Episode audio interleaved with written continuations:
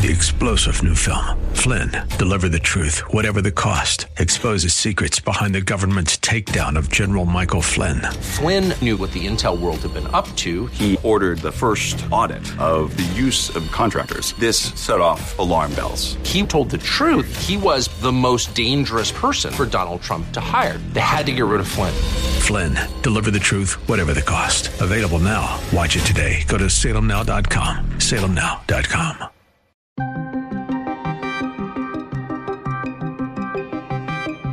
leaked draft decision seems to indicate that the Supreme Court is ready to overturn Roe v. Wade. What I've been able to read from Justice Alito's opinion is that he says very clearly we are overturning Roe. More bad news for Democrats heading into the midterms in a new Marist poll. It is a problem for Democrats, of course, on the ballot in November. A big win for free speech with the ruling by the Supreme Court against the city of Boston. The court's ruling was nine to nothing. It unanimously said this was a public forum. This is the Daybreak Insider Podcast, your first look at today's top stories for Tuesday, May 3rd. I'm Mike Scott. According to a leaked draft decision obtained by Politico, it appears the Supreme Court is ready to strike down the landmark Roe v. Wade decision per an initial draft majority opinion written by Justice Samuel Alito. Justice Alito writes, quote, Roe was egregiously wrong from the start. Its reasoning was exceptionally weak, and the decision has had damaging consequences. And far from bringing about a national settlement of the abortion issue, Roe and Casey have inflamed debate and deepened division. End quote. It is unclear if there have been subsequent changes to the draft. Irin Carmon, New York Magazine's senior correspondent, joined MSNBC and weighed in on the breaking news. I'm gobsmacked for the same reasons that you are, in the sense that Politico has posted a 98 page opinion, and it is a draft. We do not know if it will change between now and when we expect the court to hand down its opinion in June, but nonetheless, it is a detailed, seemingly authenticated draft written by Samuel Alito that would make abortion illegal in at least half the country the day that it goes into effect. Carmon says that in spite of the leaked draft, Justice Roberts still has a vote up for grabs. Unfortunately, anybody who listened to the justices deliberate in December is not going to be shocked by this outcome. What, what does seem still to be up in the air is what will Chief Justice uh, Roberts do? Because according to Politico's reporting, at least, um, his vote is still up for grabs. Carmon believes that after listening to their arguments in December, it is her opinion that Roberts will vote with the majority. We heard him in December clearly say that he was interested in undoing the viability line, which is a way of overturning Roe without actually saying we are overturning Roe. What's striking about what I've been able to read from Justice Alito's opinion is that he says very clearly we are overturning Roe. We are overturning Casey, which strengthened Roe. Carmon emphasized that while it seems Roe is about to be overturned, there still may be some negotiations the justices will make with each other before they hand down their decision. So, this would enormously change people's lives, again, if this opinion can get to a majority. Um, so, w- we know that well, people often will leak deliberations by the court after the fact. We don't usually hear or get to read the details.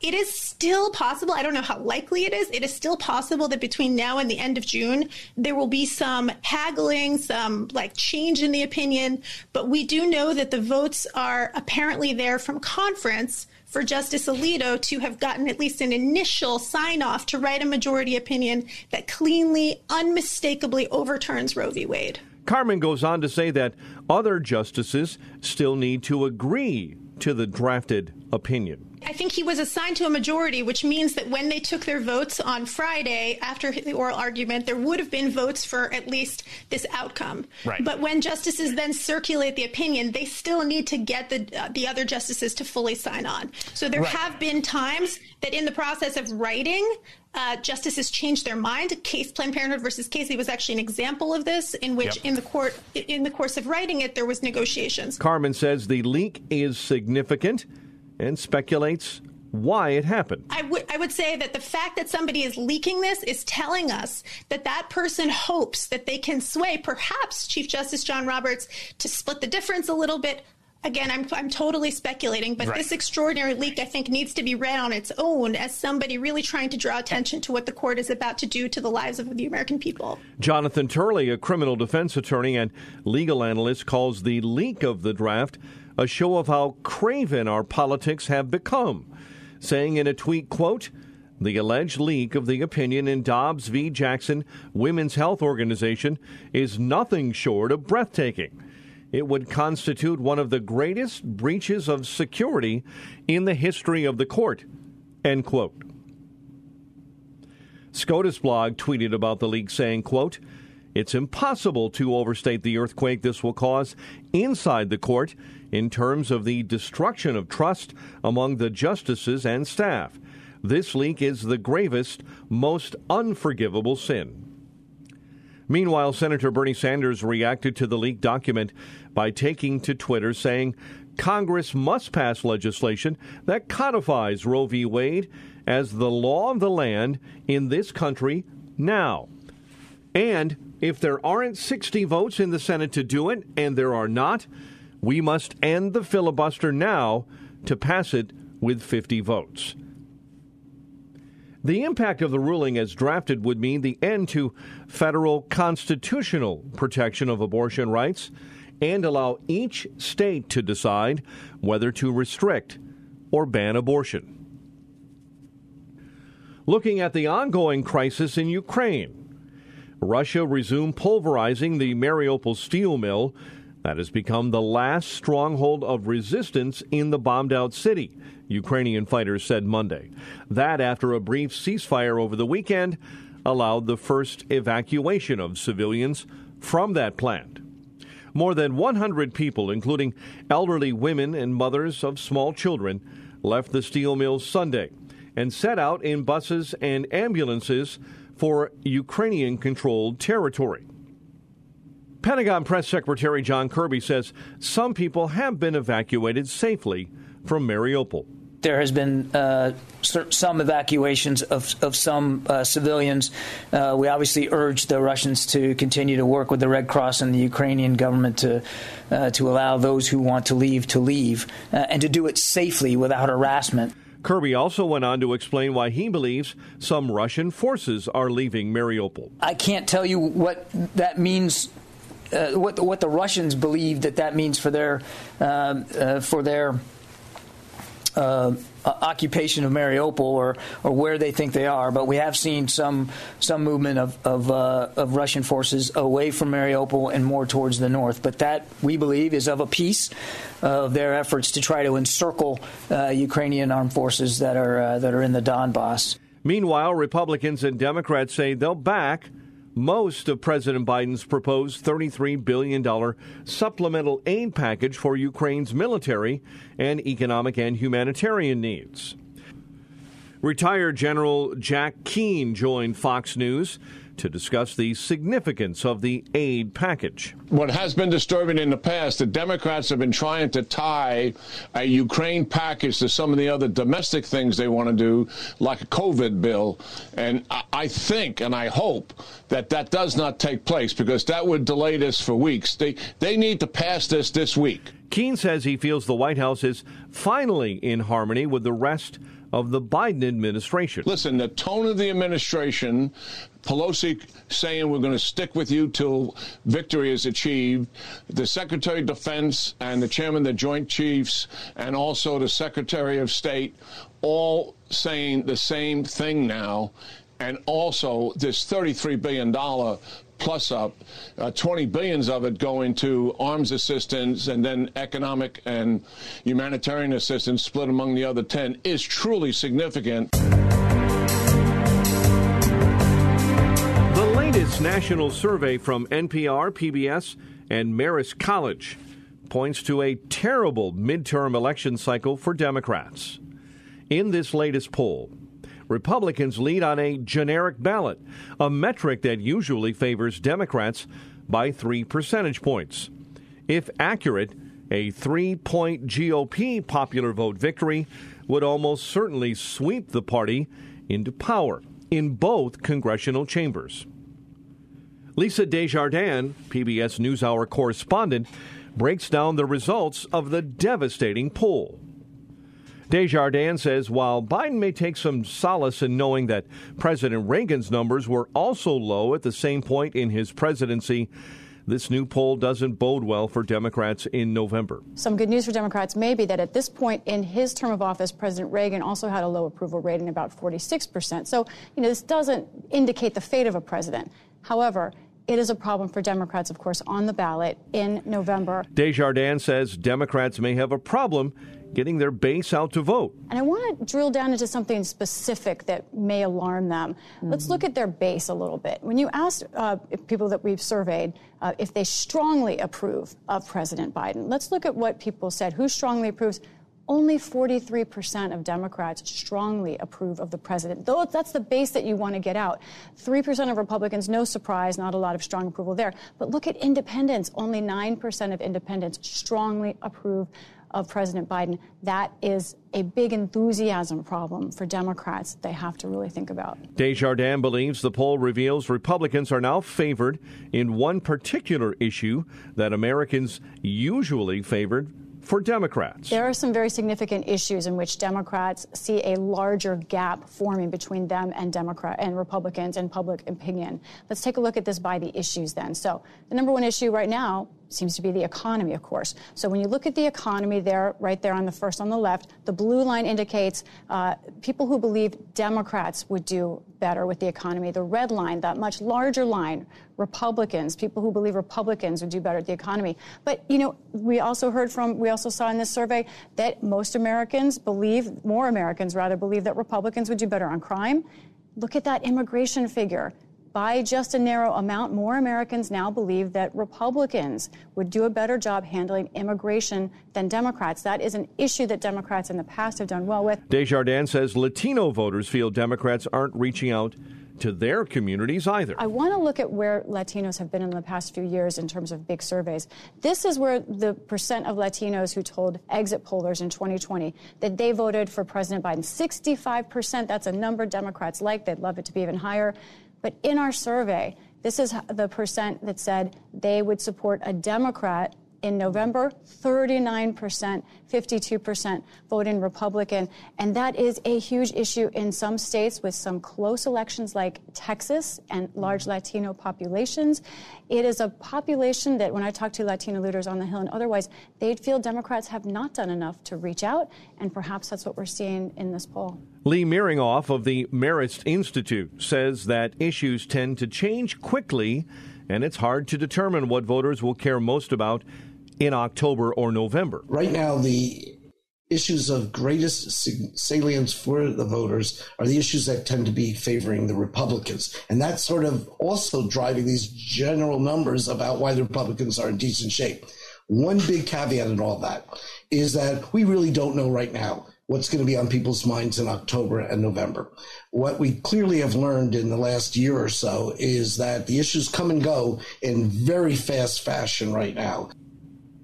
A unanimous Supreme Court ruled Monday that Boston violated the free speech rights of a conservative activist when it refused his request to fly a Christian flag on a flagpole outside of City Hall.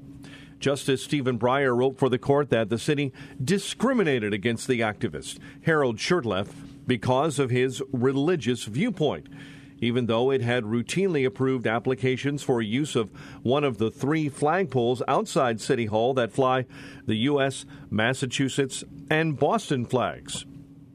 NBC's Pete Williams discusses the ruling. This is a defeat for the city of Boston. It involved a controversy over flying a religious flag over Boston City Hall. Now, the Supreme Court opinion today contains a, helpfully, a, help, a helpful photograph of City Hall in Boston.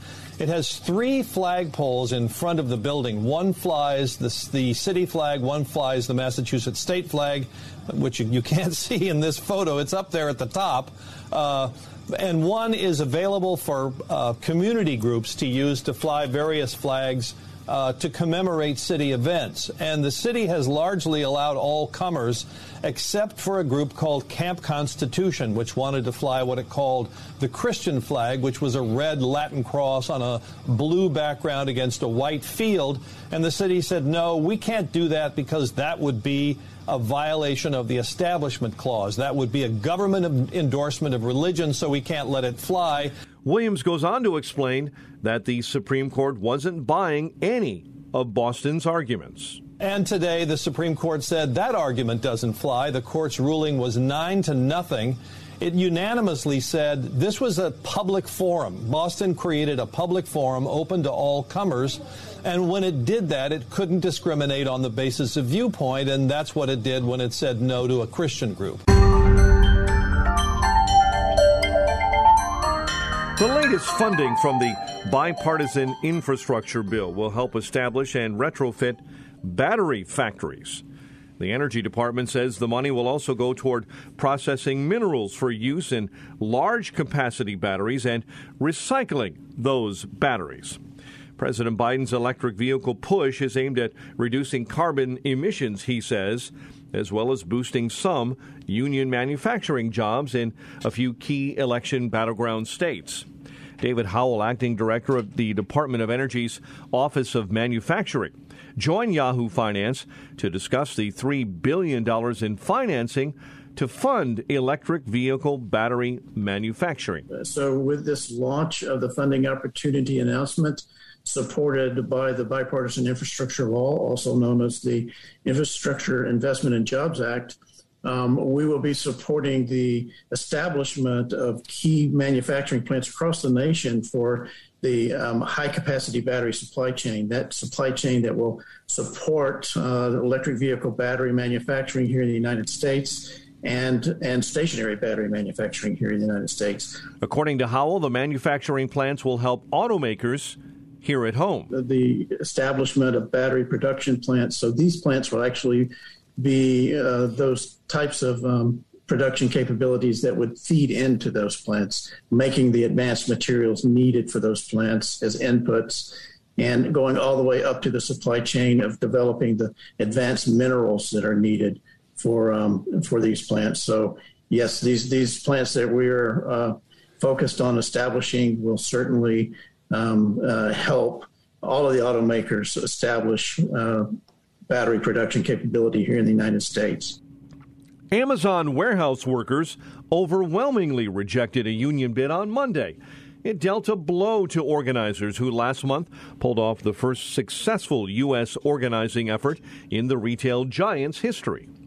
This time around, warehouse workers cast 618 votes, or about 62 percent, against the union, giving Amazon enough support to fend off a second labor win as the tech giant continues to try and overturn its first loss. Daybreak Insider's Mike Hempen has that story. About 62% of the workers voted against the union. That's according to the National Labor Relations Board, which oversaw the process. Turnout was 61%, with about 1,600 workers eligible to vote. The result is a blow to organizers who last month pulled off the first successful U.S. organizing effort in Amazon's history. An attorney who assisted the Amazon Labor Union, which led the organizing effort, says the group is planning to object. A separate election last month gave the ALU a surprise victory when workers at a different Staten Island facility voted in favor of unionizing. I'm Mike Hempen. A manhunt for a dangerous criminal in Alabama may turn into something else. Authorities are searching for a murder suspect who escaped an Alabama jail, and the official they believe may have helped him escape. The inmate, 38 year old Casey Cole White, was scheduled for trial next month on a capital murder charge. Vicky White, the assistant director of corrections at the Lauderdale County Jail, told coworkers she was taking the inmate to the courthouse for a mental health evaluation. But authorities later determined that no such evaluation was scheduled. Lauderdale County Sheriff Rick Singleton says they're still investigating whether Vicky White was coerced into helping the prisoner escape or did it willingly. This is not the Vicky White we know. Uh, by any stretch of the imagination. She has been an exemplary employee. Uh, I was told by the director of the, the, jail that Friday night it was like you was at a funeral wake. Uh, the employees are just devastated uh, that she uh, was involved in this. Now Singleton says they're asking for the public's help in locating the pair. Casey White, as you've heard me say over and over, is an extremely dangerous person, and we need to get him located and get him off the street. And finally, New Zealand has begun welcoming back tourists from the U.S., Canada, Britain, Japan, and more than 50 other countries for the first time in more than two years after dropping most of its remaining pandemic border restrictions. The country has long been renowned for its breathtaking scenery and adventure tourism offerings. Before the spread of COVID 19, more than 3 million tourists visited each year, accounting for more than 5% of the country's economy. New Zealand Prime Minister Jacinda Ardern says New Zealand is now open to tourists around the world. In the early hours of this morning, we marked another big moment in our reconnection with the world with our borders reopening to visitors from visa waiver countries, welcoming again tourists from the USA, UK, Japan, Germany, Canada, Korea, and Singapore. Subscribe to the Daybreak Insider podcast at Apple or Google Podcast, Spotify, or SalemPodcastNetwork.com. Get our companion Daybreak Insider newsletter each morning at DaybreakInsider.com. Ongoing coverage of breaking news and commentary at srnnews.com and townhall.com. Thanks for starting your day with us. I'm Mike Scott.